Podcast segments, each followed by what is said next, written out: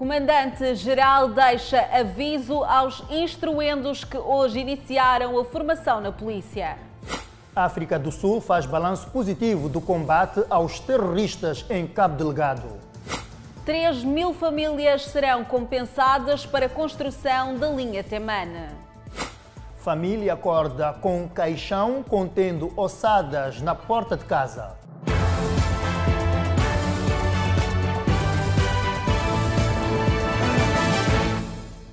Noite, estamos em direto e em simultâneo com a Rádio Miramar e também as plataformas digitais. Arrancou este sábado o 42º curso básico na Polícia da República de Moçambique. O comandante-geral da PRM, Bernardino Rafael, disse aos instruendos que ao entrar, ingressar, melhor dizendo, no referido curso básico, devem assumir que a missão será efetivamente de garantir a ordem e segurança pública e em nenhum momento se envolver em casos de criminalidade. Mariana tem 29 anos de idade e sempre teve o sonho de ser polícia. Para trás, deixou a família com o pensamento de ser agente da PRM. Eu participei desse curso, sempre apreciei né, polícia. Então, desde criança, sempre apreciei essa profissão. E não, não foi pelo emprego, mas sim foi mesmo para servir o povo moçambicano. Há quem já havia deixado o seu sonho de lado e seguia pelo caminho do empreendedorismo na província de Cabo Delgado. Embassa deixou o negócio com a família e inscreveu-se para ser polícia. Tenho quatro filhos, um, os outros estão a fazer a primeira classe, tenho uma que está a fazer a sexta classe. E não me arrependo por vir aqui, porque preciso de um sonho pelo menos para os meus filhos, a mim próprio. Do norte ao sul, homens e mulheres vêm à província de Maputo à busca dos seus sonhos. Estes que desde pequenos sempre quiseram zelar pela lei e ordem a nível do país e cá estão, abandonaram suas famílias, mas dizem que tudo isto é por uma boa causa.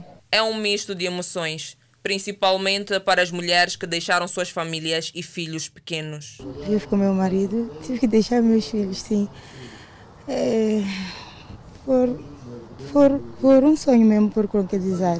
O comandante-geral da Polícia da República de Moçambique alertou que estes serão responsáveis pela prevenção e combate ao crime no país. Ou seja, não é momento para pensarem que já asseguraram uma vaga de emprego. Nas estatísticas de jovens que conquistaram emprego, não entra a Polícia da República de Moçambique, porque eles estão em missão de garantia da ordem e segurança pública estão em serviço de garantir que as instituições funcionam corretamente sem alteração da ordem de segurança pública, para que os empreendedores produzam sem medo e ameaça de qualquer ato tendente a cometimento da criminalidade. Bernardino Rafael apela aos futuros agentes da Polícia da República de Moçambique que ajudem a combater a insegurança no país. Para os que já estavam no mundo do crime, o conselho é que desistam, pois a escola não forma bandidos. Quem é que sabe que era criminoso lá fora e por falha do sistema está aqui, é melhor sair, porque este não há de mudar do comportamento. É melhor sair. Quando eu terminar aqui, é melhor ele entregar fardamento, sair, ir embora. Porque não há de regenerar. Para quem dirige esta escola, enfatiza o cumprimento das regras. Porque é aqui onde vão receber as ferramentas básicas de um membro da PRM, onde as instruções, ordens, normas e as leis são de cumprimento obrigatório e não há tolerância para a indisciplina. Este curso vai decorrer nesta escola prática de Matalana, igualmente em Macanzene, no distrito de Manhissa, também província de Maputo. A zona de Chipangara, na cidade da Beira, acordou agitada na manhã deste sábado devido à existência de um caixão na porta de uma residência. Uma manhã de pânico nesta residência, motivada pela presença deste caixão. Dona Ana Mukasa, que mora nesta casa com sua filha e a neta, ao acordar deparou-se com o caixão mesmo na porta da sua moradia. A mulher procurou de imediato pela ajuda das autoridades. Eu estou a admirar, eu o que é isso? Vou fazer o que eu? Não tenho nada de fazer aqui. Eu nunca discuti com ninguém, nem vizinho, nem minha filha, nem aí na rua. Os de olhos fixos no caixão não escondiam o susto. Agora assustamos-nos, chamamos nossos colegas, viemos aqui, quando que viemos, é verdade, acreditamos. Tem uma coisa estranha. Começamos a fazer contato já com a polícia. Está admirado com isso. Nunca aconteceu. Desde foi nascido. Até agora, a minha idade, 80 e tal, nunca vi. Por isso é que não encontra alguma explicação sobre não isso? Não encontra, não sabe, é maldade. Maldade é para resolver. Maldade não é para pôr caixão na porta de alguém. Como forma de conter os ânimos devido à agitação que se fez sentir aqui na zona de Espangar, a Polícia da República de Moçambique teve que deslocar o seu efetivo que tenta a todo custo sensibilizar a comunidade, manter-se serena até que a situação se resolva. Mesmo assim, foi difícil para a polícia retirar ou manter calma muita gente que deslocou-se para aquela residência à busca de respostas sobre o objetivo da colocação do caixão na porta e o que tinha no seu interior. Mais tarde, o Serviço Nacional de Investigação Criminal na Beira fez-se ao local e desvendou o mistério. No interior do caixão, ossadas. Resta saber se são humanas ou não. Agora, as autoridades procuram pelo autor desta ação. E nós mesmos, as vizinhanças, querem saber de onde saiu essa moda. Pode pessoa errar e como? Senta com ele, conversa, acaba. Não é assim essa história. Não pode acontecer mais nem a repetir. Não se faz. Até a hora em que a nossa reportagem abandonou o local, a multidão continuava na residência. E da Beira viajamos até Maputo, onde os residentes do bairro ferroviário estão alarmados.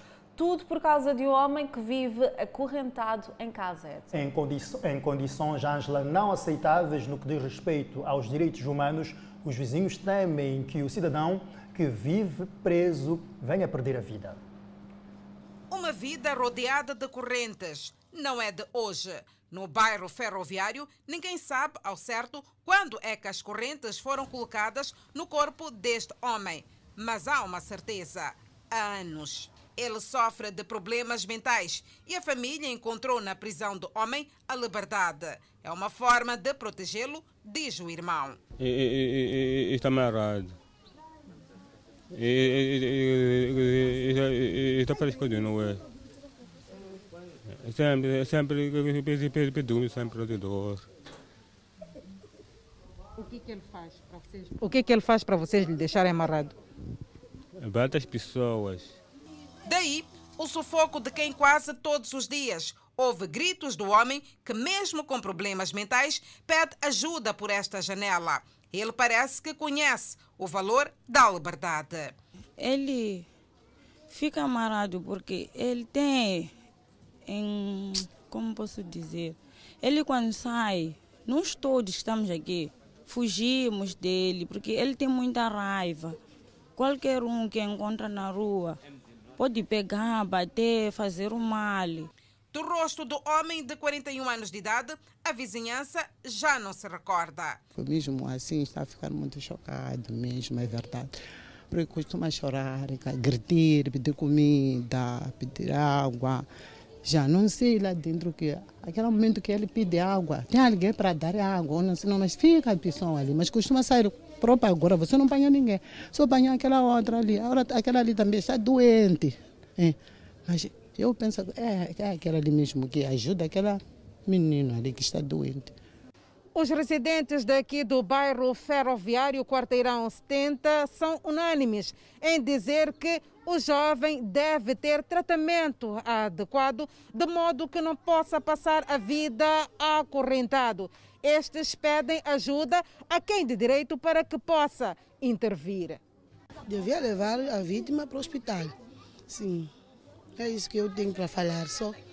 Uhum devia levar a vítima para o hospital, o hospital vai saber que vai fazer o que é para o doente. Hum. Que estão fazendo não é bom sim, que estão amarrar a pessoa se morrer. Hum. É isso aí que eu tenho para falar só. Da mesma opinião, partilha esta outra vizinha. Eu acho que é melhor pedir ajuda. Né? Pedir ajuda, arranjar meios para que ele fique à vontade e não acorrentado. não acorrentado. Acorrentado acho que é um pouco doloroso para ele, né? E ficar trancado. Os vizinhos dizem também ser um mau exemplo para o bairro ferroviário, porque existem crianças na zona que acompanham a clara violação dos direitos humanos.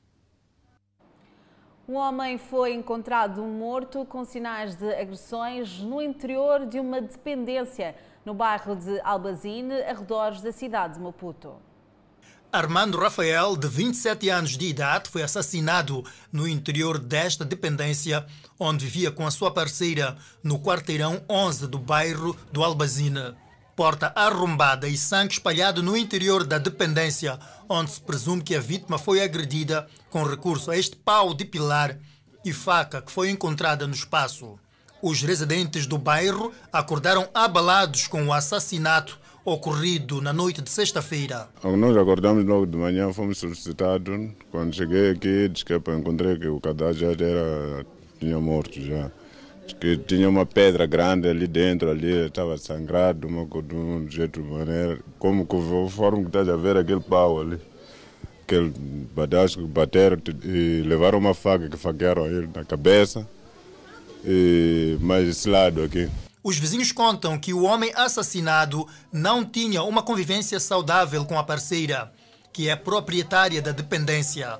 A mulher já prestou declarações à polícia. Não era em casa dele, era em casa da esposa, mas viviam juntos sempre. Sempre esteve aqui, mas quando teve briga, às vezes vai lá, sei lá que, mas não ia para nenhum sítio, porque viviam juntos, estavam aqui sempre. Sempre viviam sempre com briga, não briga, essas coisas, mas ficavam juntos. Vizinhos assustados querem a responsabilização deste crime que ocorreu pela primeira vez no quarteirão 11 do Albazine. Só fico admirado, espantado com o acontecimento, porque ele é vizinho, eu não convivia muito com eles, porque está, eu estou do outro lado. Mas de manhã eu não estava em casa, quando volto ouço dizer que epa, ali assassinaram uma pessoa com o coisa, o pão e e coisa e faca. Isso é muito triste aqui na zona, porque é pela primeira vez que estamos a passar com uma situação idêntica. Isso aqui não tem uma explicação clara, porque dizem que foi encontrado o homem morto. Mas eu o que me admira é de que ele, esse senhor, vive com a esposa. Mas como é que a esposa não sabe como morreu o marido? As autoridades policiais já registraram a ocorrência do assassinato e trabalham para a detenção do responsável pelo crime. Algumas valas de drenagem de águas pluviais na cidade de Maputo encontram-se danificadas, Angela. A situação dificulta o escoamento das águas pluviais em alguns bairros da cidade de Maputo. É através destes canais que as águas das chuvas e não só devem escorrer, permitindo desta forma o escoamento das águas pluviais. Na Praça 16 de Junho, no centro da cidade, a vala de drenagem encontra-se desta maneira, com sujidade a entupir os locais que permitem a passagem da água. Não só os resíduos sólidos, mas também a vegetação já começa a ganhar espaço. É desta forma como ficam algumas valas de drenagem aqui na cidade de Maputo. Arbustos e objetos que dificultam o escoamento normal das águas pluviais. Por exemplo, aqui na Praça 16 de Junho, na cidade de Maputo, sempre que chove intensamente, a vala de drenagem fica submersa, dificultando até a transitabilidade dos automobilistas que fazem a rotunda neste local e acabam entrando aqui na vala de drenagem. A nossa equipe de reportagem escalou alguns bairros na cidade capital. Na Avenida Cândido Mondlane, a situação é recorrente. Sempre que chove, a transitabilidade é condicionada. Os automobilistas passam dias complicados. As valas, quando chove, ficam muito cheios. Não essa parte, lá em cima, tipo na, na esquina. Fica muito cheio, não consegue tirar tipo água. Tem que ver aquele carro das bombas para tirar água. Dona Ana é residente na zona.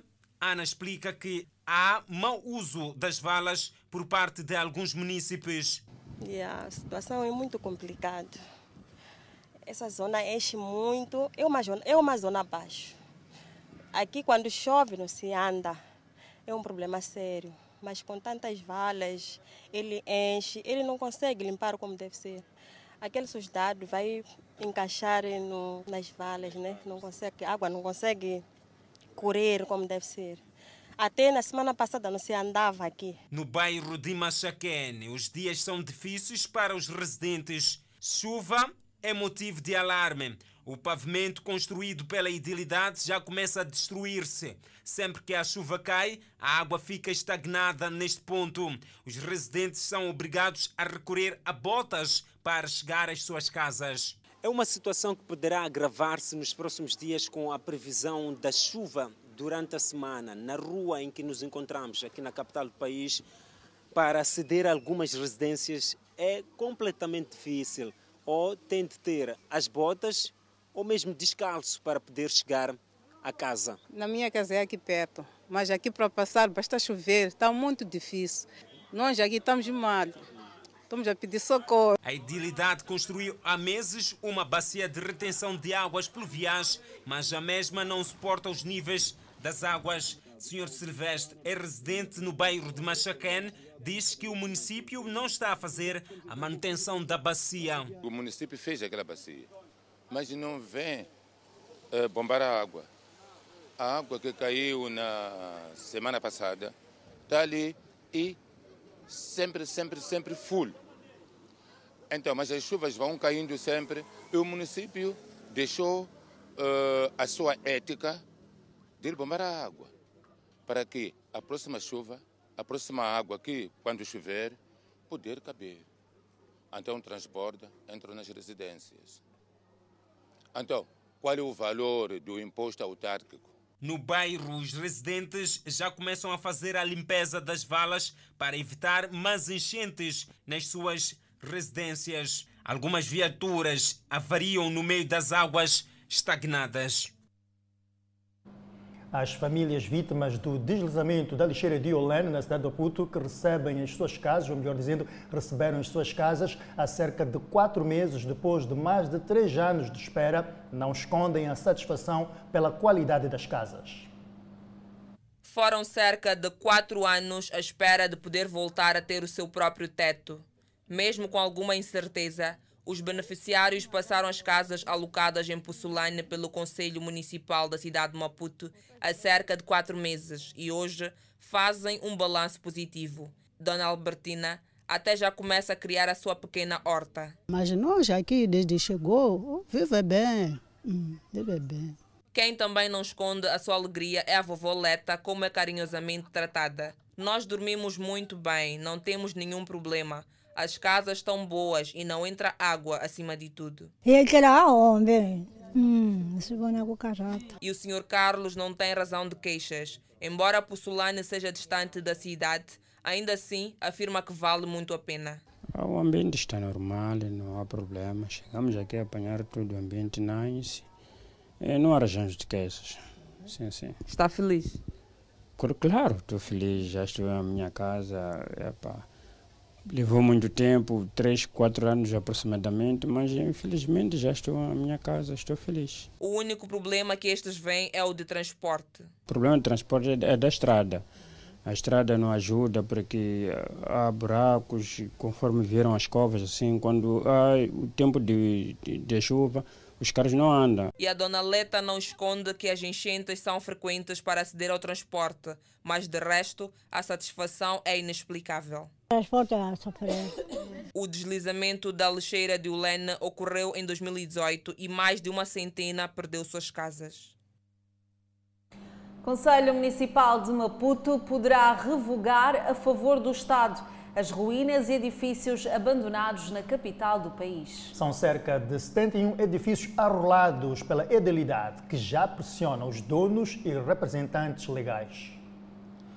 A cidade com edifícios de arquitetura invejável, mas também de lugares esquecidos no tempo e deixados à própria sorte. São espaços tomados pelos criminosos e imagem pálida que ofusca a beleza que se pretende.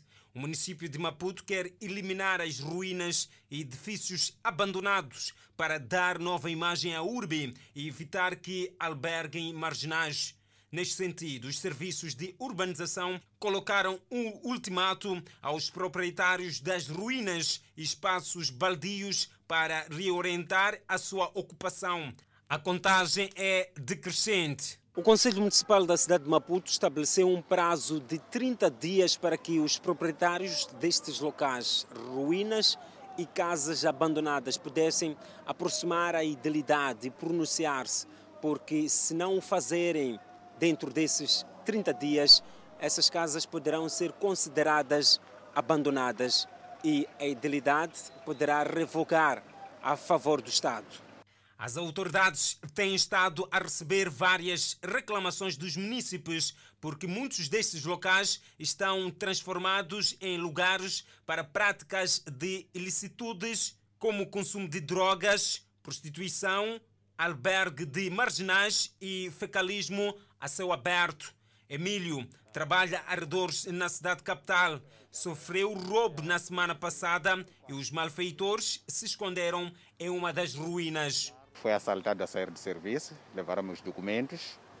Aqui nessa rua, aqui ao pé, da, atrás da Polana Shopping, aquela hora das 18h30, foi numa sexta-feira que estava a chover.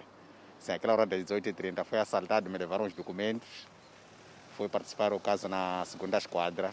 O Conselho Municipal de Maputo fez o rol das ruínas para que os titulares se manifestem junto às autoridades. Emílio vê a ação da idealidade com bons olhos. Isso seria bom, porque também nem mesmo o Estado pode haver levar os sítios depois não rapidamente pôr os sítios em funcionamento. Primeiro para umas ocupações, fazerem parques de estacionamento de viaturas, seria muito bom. Porque isto nem mesmo aqui, ficavam, ficam, ficam pessoas de, de má conduta aqui. E aqui deixou a ver carros do, do, do Estado, estão ali dentro, mas não estou a ver nenhuma coisa acontecer. Os espaços são hoje locais que propiciam uma onda de criminalidade, depósito de lixo e sanitários públicos. Estou a ver a cidade não muda, as casas estão abandonadas, pessoas, o governo não consegue resolver esse problema, tira, mandar reabilitar essas casas por as pessoas alugar. Não, o Conselho Municipal, quando ser, uma pessoa pode levar, levar, dar às pessoas, ou mandar alugar, é mais o processo envelhece nesse mesmo. Alguns desses espaços já começam a ser vendidos e os proprietários vendem para outras instituições. Transportadores internacionais reclamam da fraca movimentação de passageiros durante a Páscoa, onde dos terminais sai um número reduzido de autocarros. No Terminal Internacional da Baixa, dos poucos passageiros que aguardavam pela viagem para a África do Sul, todos apresentavam ansiedade em querer partir. Uma partida demorada que acontece devido ao número reduzido de passageiros. Estou a sentir que eh, estou a demorar para eu ir na África do Sul, porque eu quero ir, pelo menos já lá chegar cedo.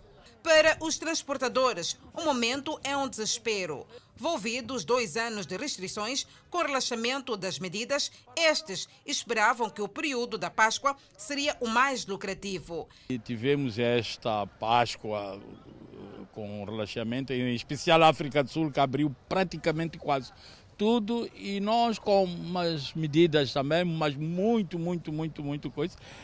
E estávamos a contar realmente com, com um movimento, mas apanhamos uma decepção por completo. É uma escassez de passageiros que também se verifica do lado sul-africano, como conta o transportador Carlos Fernando. Yeah, eu estava previsto viajar na quinta-feira para cá, mas não consegui, por falta de passageiros. Consegui ontem, ontem só saiu um carro, por falta de passageiros. Agora, não sei amanhã como vai ser o dia de volta. Amanhã, segunda-feira, não sei se que, que, que esses dias que vão nos trazer. Yeah, mas bem, bem, está mal isto, está mal, está fraco. Os transportadores que fazem a rota Maputo-África do Sul também acreditam que a emissão tardia dos certificados de vacinação está, de certa forma, a interferir nesta movimentação de pessoas e bens de Moçambique para a África do Sul e vice-versa. Estes dizem que a emissão do certificado da parte da África do Sul é muito mais rápido do que no país. Na África do Sul nem, nem, nem, precisa pagar, basta você tomar as vacinas, as duas doses. Agora estão a, estão a dar booster, dizem que é booster eles. Te mandam mensagem com, com o certificado no teu telefone. Você chega, arranja um sítio, mesmo em casa se tiver impressora, você vai imprimir certificado, já tens. No terminal da Junta, muita espera. Passageiros para a rota África do Sul não chegam. Os que já ocuparam os bancos, de tanto esperar com fome, chegam a passar as refeições dentro do carro. Um cenário nem com a pandemia jamais visto pelos transportadores. Pelo menos três, quatro carros podia ter saído, mas aí no Johannesburgo só saiu um carro. Aquele aí é o segundo carro. Este de, do Urban só tem seis passageiros. Outro fator que os transportadores acreditam que possa estar a retrair o movimento são os assaltos na vizinha África do Sul a carreiras de transporte. A isso também de assalto contribui, porque as pessoas estão com medo mesmo. Porque só as pessoas, ter aquelas horas de 10, 11, já não há passageiro, porque tem medo de andar à noite. Com o acordo assinado entre Moçambique e África do Sul, as fronteiras de Ressano Garcia e do Lebombo passam a estar abertas 24 horas por dia para permitir uma fácil circulação de pessoas e bens. O chefe da Força de Defesa da África do Sul faz um balanço positivo da participação sul-africana e da missão da SADC no combate ao terrorismo em Cabo Delgado. O chefe da Força de Defesa do país vizinho diz que há relativa estabilidade nos distritos de Cabo Delgado antes associados ao terrorismo. O chefe da Força de Defesa da África do Sul sublinha que a missão da SADC em Moçambique registrou grandes avanços na resposta aos terroristas em Cabo Delgado. Falando em Pretória, capital sul-africana, Rudzani Mapuanha adiantou que a Força Militar Regional Multinacional destruiu várias bases de extremistas na região norte do país desde o seu destacamento no ano passado. O general Rudzani Mapuanha disse que Durante a sua implantação, a missão da SADEC em Moçambique registrou vários marcos, incluindo a recuperação de aldeias, o retorno da população, desalojamento de terroristas e a apreensão de armas. A missão da SADEC em Moçambique trouxe relativa estabilidade. A força da SADEC teria chegado nos finais de julho do ano passado, tendo trabalhado em colaboração com a força ruandesa que já estava em Moçambique. Definiram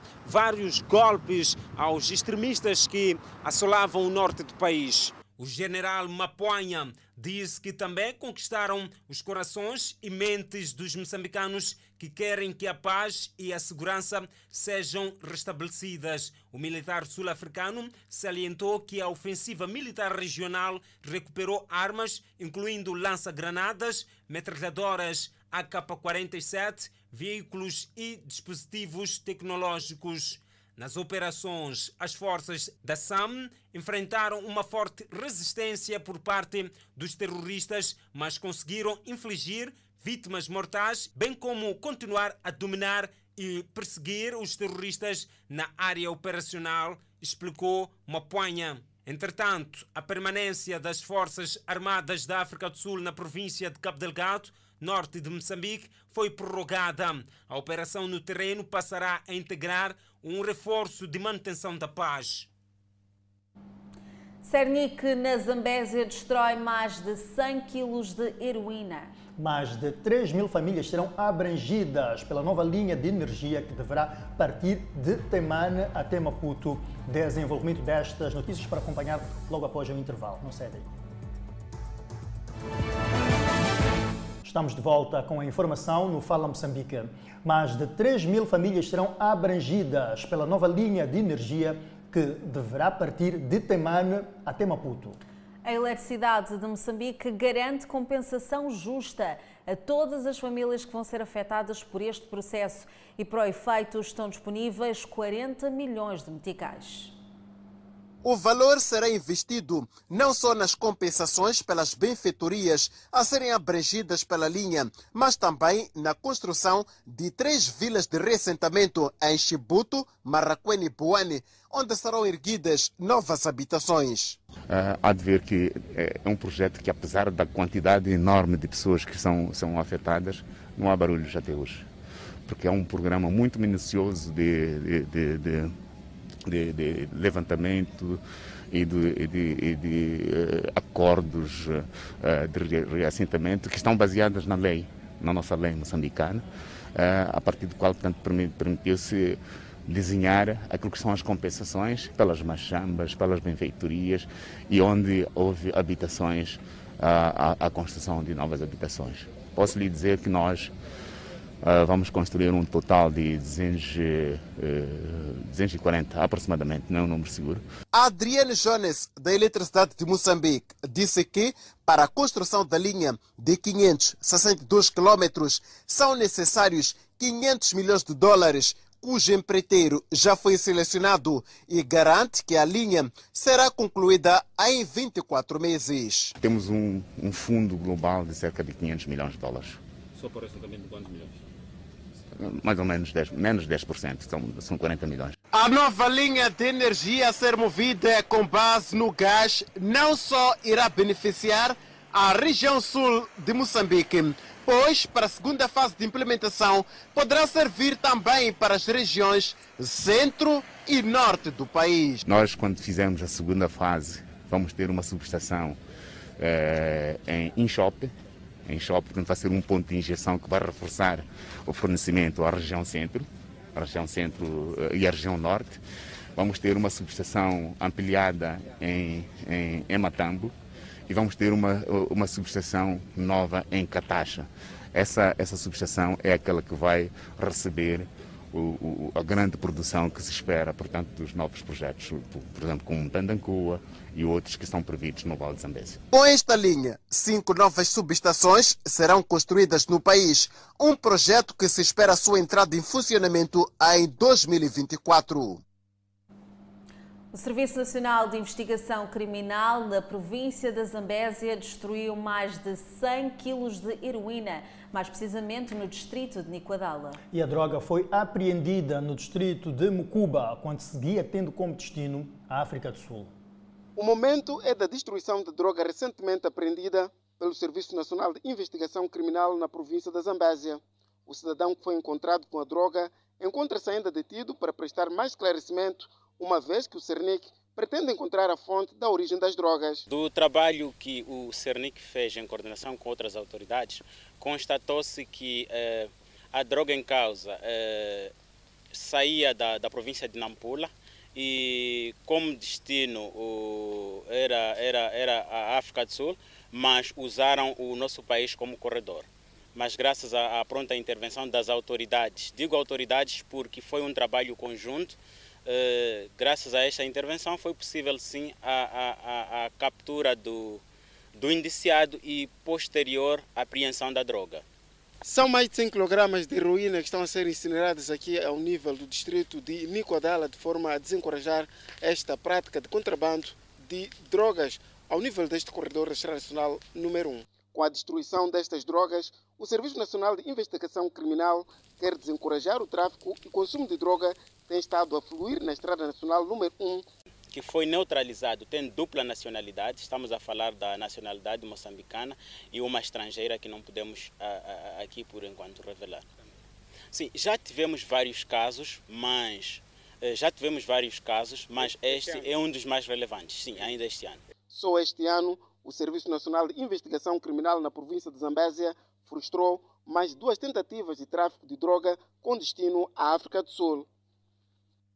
O FM Podcast abordou a questão da fiscalização rodoviária, onde debateu-se a redução de postos de polícia de trânsito no país.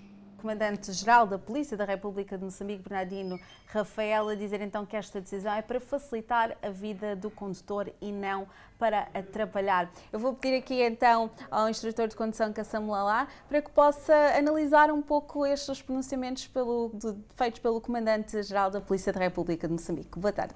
Boa tarde.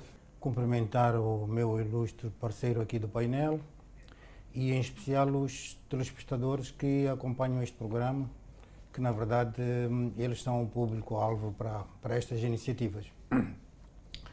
É, respondendo à pergunta que me coloca, é, fico satisfeitíssimo por esta decisão que foi tomada pelo Comandante-Geral da Polícia, o Sr. Bernardino Rafael, na medida em que, se não forem tomadas algumas medidas para disciplinar a ação dos agentes fiscalizadores, que deviam ser exemplares na sua atuação, eh, começamos a verificar, eh, principalmente nos últimos tempos, que existem eh, comportamentos desviantes por parte de alguns agentes da Polícia de Trânsito.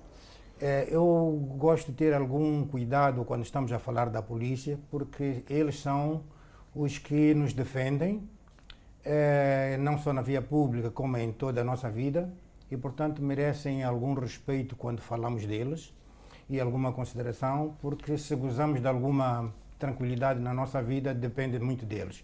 Mas isso não significa que não apontemos aspectos que, estejam, que não estejam bem para que efetivamente sejam corrigidos.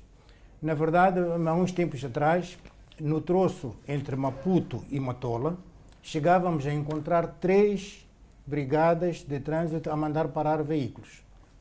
Eh, podia-se ter a sorte de passar pelos três sem ninguém mandar parar, mas podia-se parar em dois dessas brigadas. Houve uma intervenção nesse sentido e as coisas melhoraram nesse, nesse aspecto. Torna-se muito incomodativo quando a pessoa, num pequeno troço, é abordado duas ou três vezes na sua pequena viagem é, para ser fiscalizado. Hum, parece haver um exagero de, de, de, de comportamento. Este controle. Do controle. E isso faz com que o cidadão comece a se sentir molestado, comece a perder aquele respeito que devia ter para com a polícia, comece a sentir que eles são um incômodo e não aqueles que nos vêm para, para, para ajudar. Portanto, numa primeira fase, dizer que, sim, senhora, hum, esta atuação, do, do, do, a decisão do comandante é bem-vinda. Aliás, penso que em setembro do ano passado houve um despacho dele nesse sentido, em que os, os locais de controle deviam ser planificados hum, e, e mesmo a polícia eh, havia um, comportamentos que não eram adequados. Por exemplo, éramos era possível um, sermos mandados parar pela polícia, não polícia de trânsito, para pedir fiscalização, mas a polícia de segurança pública.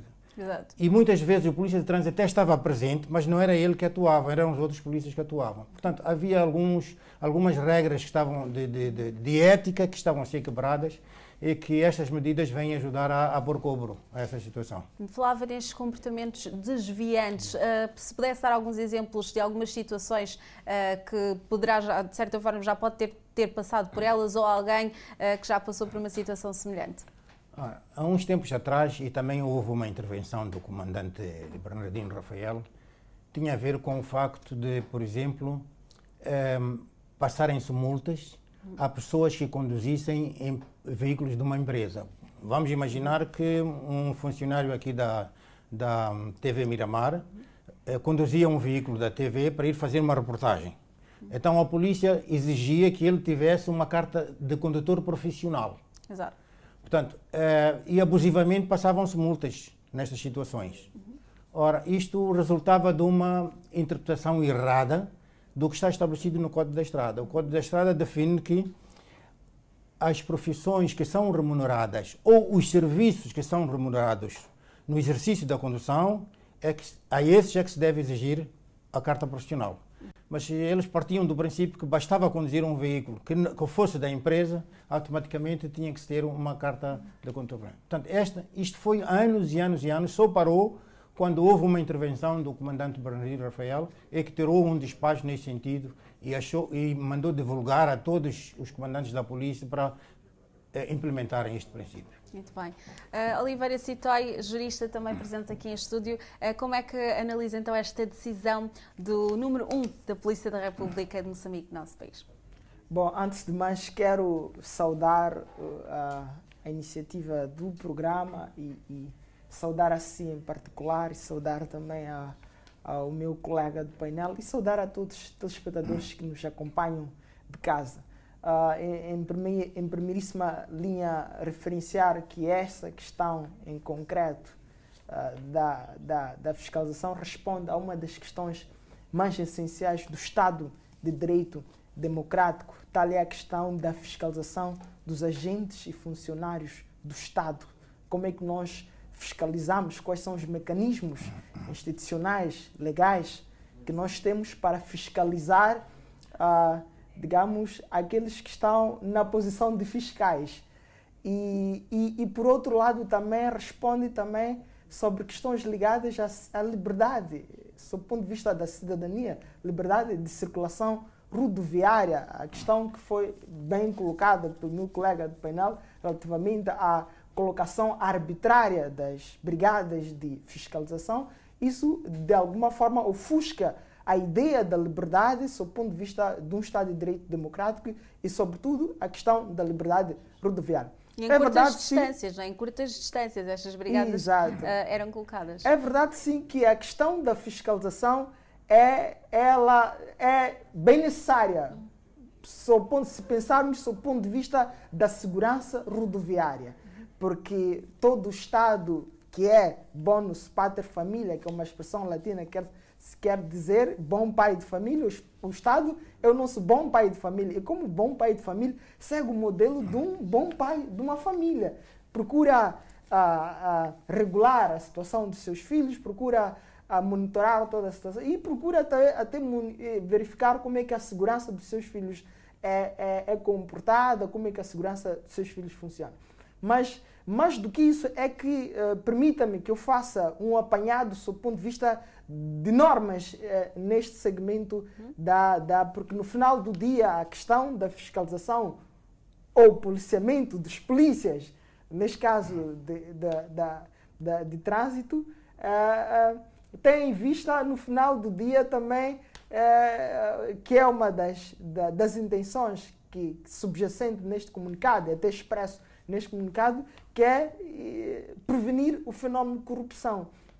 E a ideia da fiscalização, sob o ponto de vista da prevenção da corrupção, ela é analisada, é analisada desde o plano internacional. Uh, nós temos a Convenção uh, das Nações Unidas uh, contra a corrupção. Ela estabelece claramente um, um aspecto bastante fundamental, que todo o processo de combate, de prevenção à corrupção deve, uh, na sua, uh, seu ponto de vista de criação de política mecanismo, etc., deve compreender a criação ou a existência de órgãos fiscalizadores, de órgãos independentes ou órgãos de controle interno e externo e que sejam independentes esses, esses mesmos órgãos. E, e, o artigo 6 assim o estabelece e, e, os, e as nossas normas, ah, sob o ponto de vista, quer tendo em conta o ponto partida constitucional até as normas infraconstitucionais, incluindo o Código Penal, que já estabelece normas claras sobre a questão da corrupção passiva e ativa, uh, estão dentro deste, de, de, deste, deste alinhamento.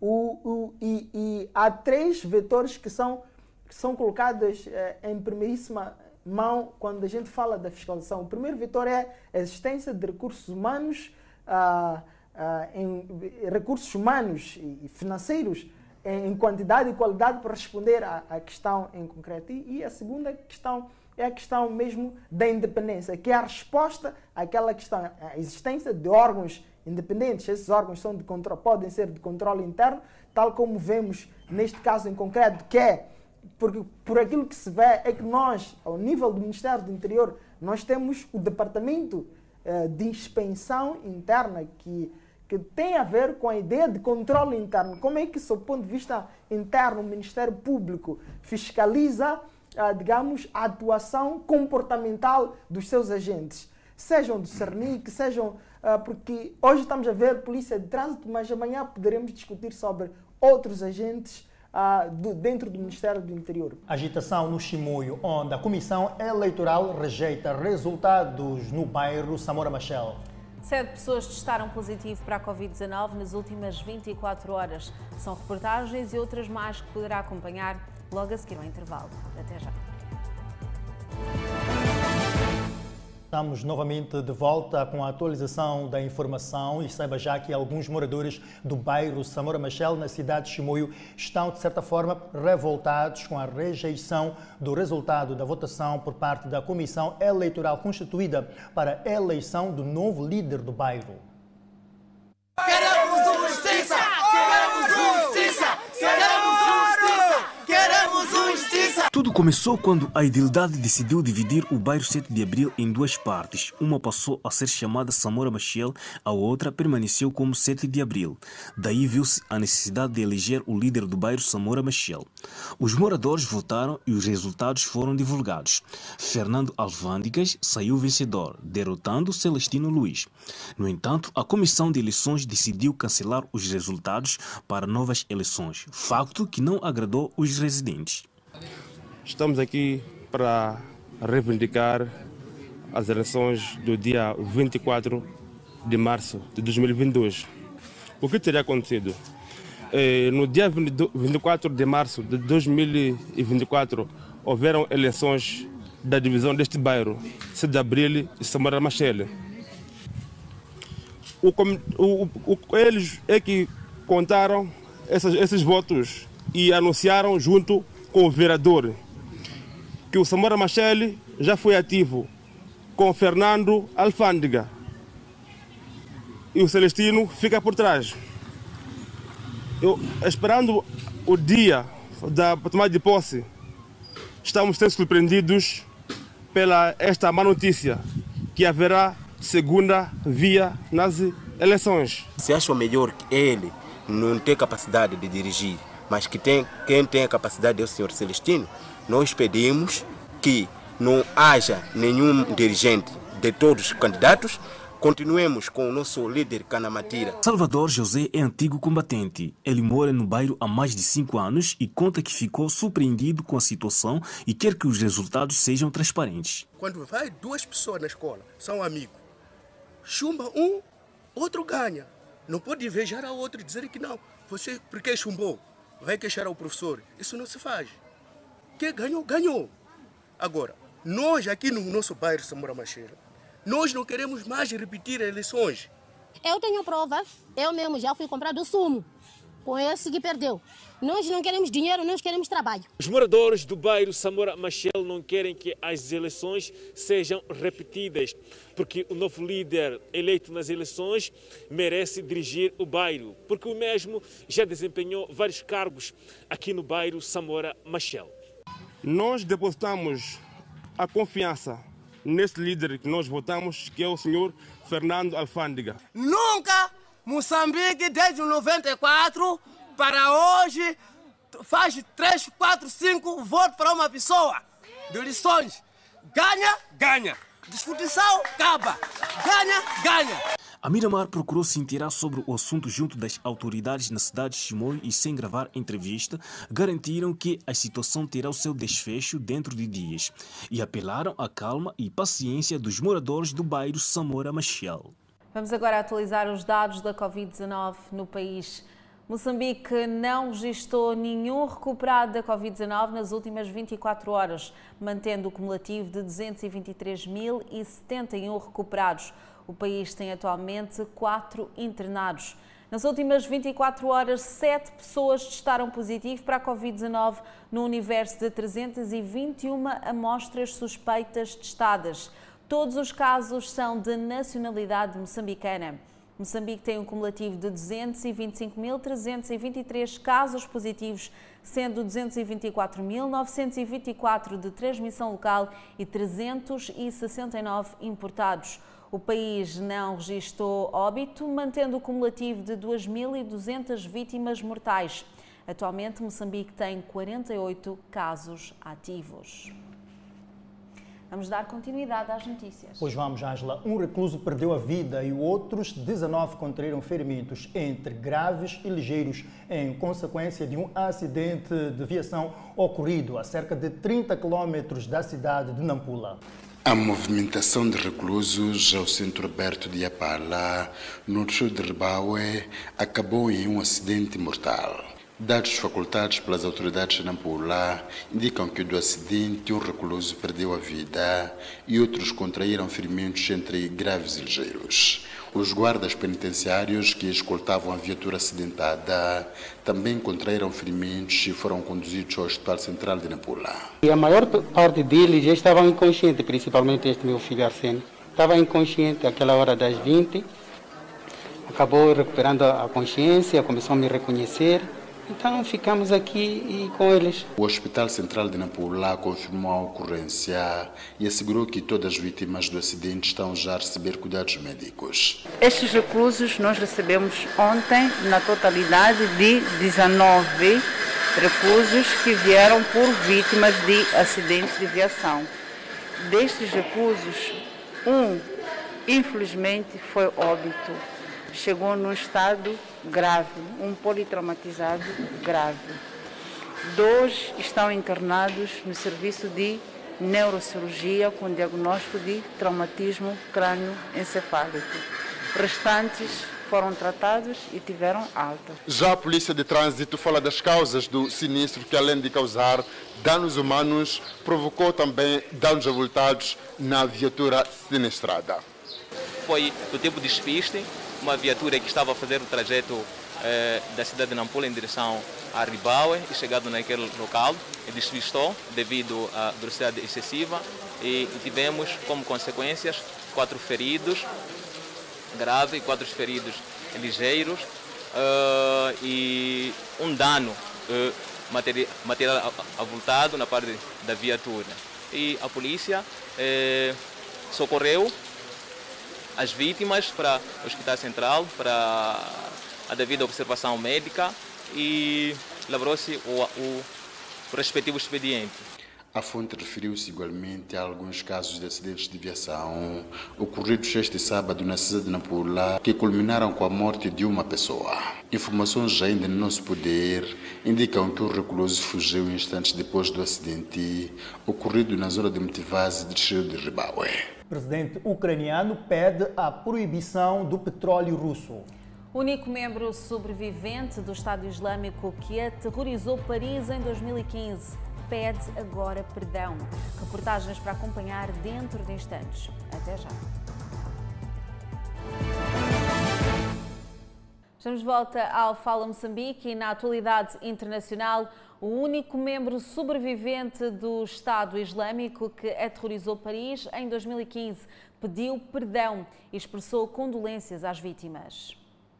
Durante anos, Salah Abdeslam ficou em silêncio sobre o que aconteceu a 13 de novembro de 2015 no Teatro Bataclan, nos cafés de Paris e no Estádio Nacional. Depois que o seu julgamento começou no ano passado, ele teve algumas explosões de bravura, mas por meses recusou-se a responder à maioria das perguntas. Esta semana, as suas palavras começaram a fluir num longo testemunho. Os sobreviventes e as famílias das vítimas, que esperam que os extensos julgamentos ajudem a encontrar justiça e clareza, tiveram reações mistas. Salah Abdeslam enfrenta prisão perpétua se for condenado por acusações de assassinato. As mais de 2.400 partes civis do caso apresentam as suas alegações finais no próximo mês e o verdito está previsto para 24 de junho. Este é um dos maiores julgamentos da história francesa moderna. O presidente ucraniano pediu que outras nações imponham a proibição do petróleo russo para colocar mais pressão sobre o país e encerrar sua invasão à Ucrânia. Zelensky classificou as sanções existentes contra a Rússia como dolorosas, mas enfatizou que elas não eram suficientes.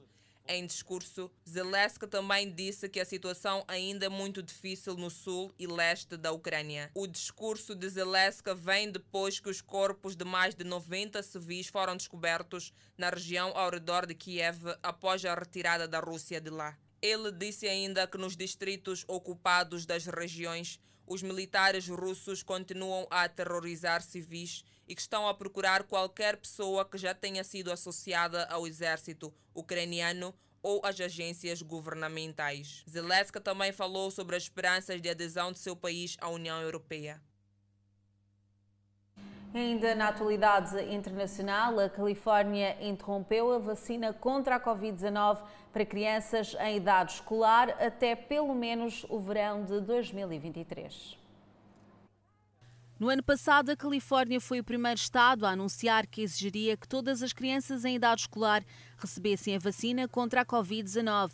Mas isso ainda não aconteceu porque o governo estava à espera que os reguladores da Food and Drug Administration dos Estados Unidos aprovassem a vacina para crianças em idade escolar. Na época, Newsom estimou que o mandato entraria em vigor no início do ano letivo 2022-2023, mas, embora os reguladores federais tenham autorizado o uso da vacina contra a Covid-19 para crianças de até 5 anos em caso de emergência, ainda não deu a aprovação final a menores de 16 anos.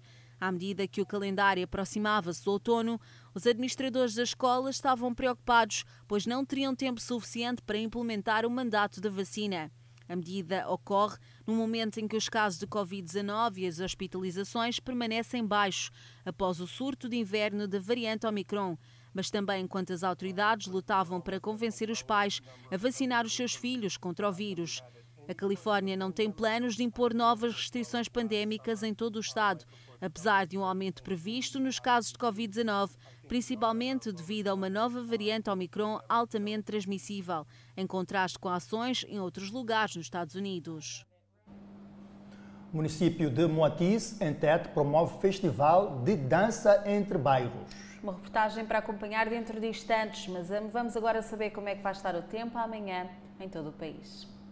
Pemba 31 graus de máxima e 24 de mínima, Lixinga com chuva, 24 máxima, 10 mínima. Nampula com 30 graus de máxima e 22 graus de mínima. Tete 34 graus e Climane 32 graus. Chimoio 25 de máxima, Beira 29, para Vilanculos 28, Inhambane 27 de máxima e 23 de mínima, Xeixai 24 de máxima e Maputo 20 de máxima e 18 de mínima. Estamos novamente de volta com a informação no Fala Moçambique, nesta edição de sábado, para saber que negócio rentável de carvão vegetal, carvão este que é considerado inimigo do ambiente e da saúde, será o tema do programa Contato Direto deste domingo.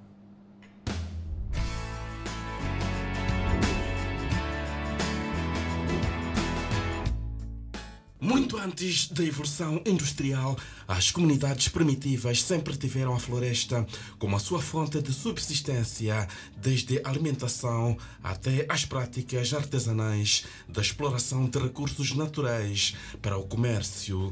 Hoje, maior parte do negócio artesanal está a ser tomado por empreendedores das cidades, os grandes centros comerciais. O contacto direto sai da cidade de Maputo e ruma aos distritos de Choque, Guijá, Mapai, na província de Gaza, para de perto aferir as condições em que ocorre a exploração do carvão vegetal. A província de Gaza é potencial na exploração do carvão lenhoso, carvão este que é muito indispensável na vida doméstica, que alimenta as províncias e cidade de Maputo e também a própria província de Gaza. Por aqui, várias famílias sobrevivem graças a esta atividade. O nosso destino é o distrito de Mapai, um grande potencial na exploração deste carvão. Nós queremos aferir o nível de produção e comercialização deste carvão, para além de vermos também a situação da conservação do meio ambiente, visto que para se explorar o carvão é necessário fazer o abate das árvores que constituem a floresta. Pelo caminho, a nossa equipa atravessa o distrito de Mabalane e a floresta densa constituída da árvore xanato denuncia o potencial e a qualidade do carvão linhoso.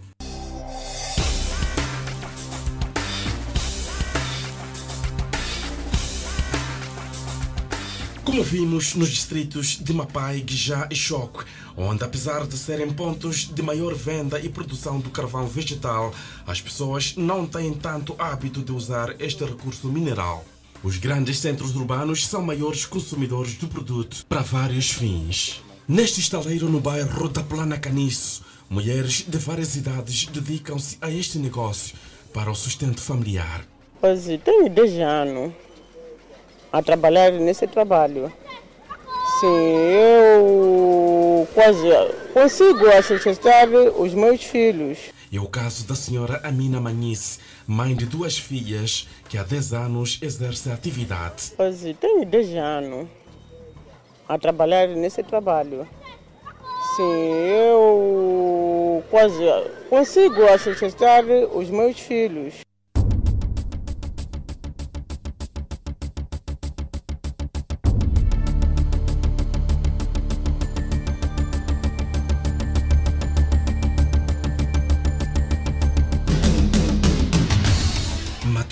É das cidades cujo crescimento demográfico tem se caracterizado de uma forma agressiva com a expansão dos bairros, graças ao alargamento de vários serviços sociais básicos.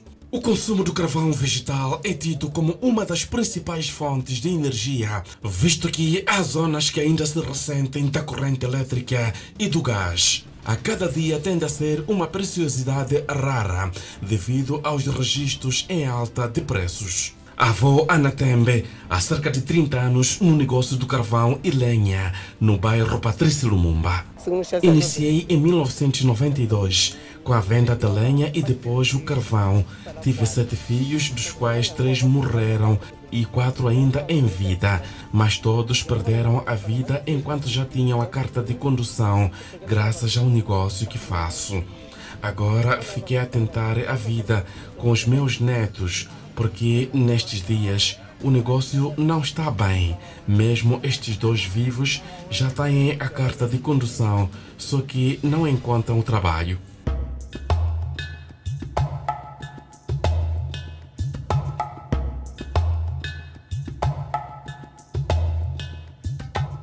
Tal como desvendamos acima, o carvão lenhoso movimenta a economia. Não somente compramos-lo para uso doméstico, como também é fonte para a prática de outros negócios paralelos. Nas cidades de Maputo e Matola e nas restantes capitais provinciais, é notória esta realidade, onde ao entardecer, em cada esquina, lá está uma mulher a praticar alguma atividade que garante o seu sustento. Comecemos pelas atividades domésticas. Quando eu nasci, estávamos a usar carvão, só que normal, ultimamente o carvão está muito caro. Mas com a ajuda do gás e carvão, usa as duas coisas. Um tema a não perder amanhã no Contacto Direto. A província de Manica quer acabar com os partos inseguros e para tal estão a ser capacitados 40 profissionais de saúde no distrito de Vanduzi. São matronas oriundas dos distritos de Manica, Macate, Gondola e Vanduz, distritos considerados epicentro de mulheres grávidas que preferem dar à luz fora da maternidade e sem cuidados hospitalares. A capacitação visa sensibilizar as comunidades sobre os riscos de partos não institucionais e a necessidade de se evitar mortes de jovens e adolescentes nas comunidades rurais. Com isso, queremos incentivá-las a colaborarem com as unidades sanitárias de modo a evitar mortes de eh, mulheres jovens e raparigas adolescentes que procuram serviços nas comunidades. A capacitação de 40 matronas tem como objetivo dotá-las de conhecimentos sólidos e em seguida essas irão aconselhar a encaminhar as patroentes às unidades sanitárias, a fim de obterem cuidados especializados. Incentivamos essas senhoras, as matronas, a trabalhar em coordenação com as unidades sanitárias, tem lá a, a, as parteiras, não é? As pontes focais que são responsáveis por elas. Então é intensificar a ideia, é intensificar a coordenação entre as, o trabalho das matronas, assim como as unidades sanitárias. Joana Jorge é casada e mãe de quatro filhos, oriunda do posto administrativo de Matosinho no distrito de Vanduz. Joana entrou no grupo das matronas para adquirir ferramentas importantes sobre a saúde da mulher. As mães, quando estiverem de grávida, outras mães, até na fase de cinco meses, já não andam com os maridos. Isso porque há de tirar a criança suja. Isso rejeitou-se, não pode ser assim. Celsa Pedro, residente no distrito de Macate há 20 anos, não ficou de fora. Também entrou na estatística das matronas capacitadas e fala de episódios que acontecem na sua região. De grávida, está quase de 3 meses, 4 meses, mandarem aonde? No hospital para abrir ficha cedo. Não pode deixar quando grávida está de 9 meses, 10 meses, acho ir no hospital. Chega e não acaba uma hora, já voltar mais. Foi no hospital. Então se pode admirar, é como você estava aqui de manhã, está a voltar já essa hora. Com esta capacitação, a Associação de Jovens da Sualpo espera ver nos próximos anos reduzido o índice de mortalidade materno-infantil na província de Manica, motivadas por partos inseguros e fora das unidades sanitárias. Como forma de promover as danças tradicionais locais, as autoridades municipais na cidade de Moatis, província de Tete, promovem festival de dança entre bairros.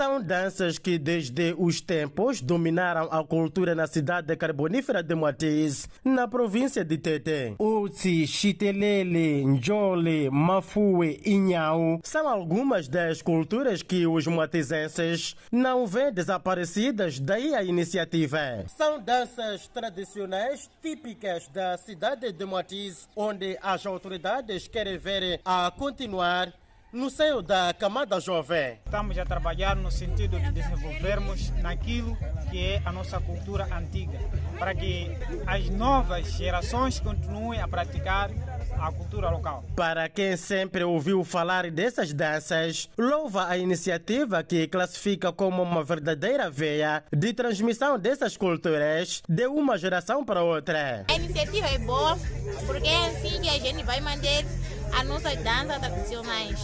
Em, como exemplo, nem viram aqui as mafues, terere.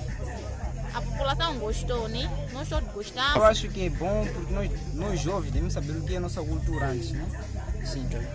E eu acho que foi muito bom participar, bem dizer, a, os grupos né, tradicionais. Erika Sandramo, uma das participantes mais jovens, compromete-se a herder e dar continuidade às danças, tal como fizeram as outras gerações. Eu vejo como bom, né? Porque podemos seguir o que os mais velhos fazem. É um exemplo, mostrar que eles também como dizer, herdaram também dos mais velhos deles e nós também vamos herdar deles. Numa primeira fase, participam neste festival cinco bairros, nomeadamente 25 de setembro, 1 de maio, Chitata, Bagamoyo e Liberdade. Com a organização do Festival de Dança, colocamos um ponto final na presente edição do Fala Moçambique. Obrigada pelo carinho e pela audiência. Boa noite e tenham um ótimo fim de semana. you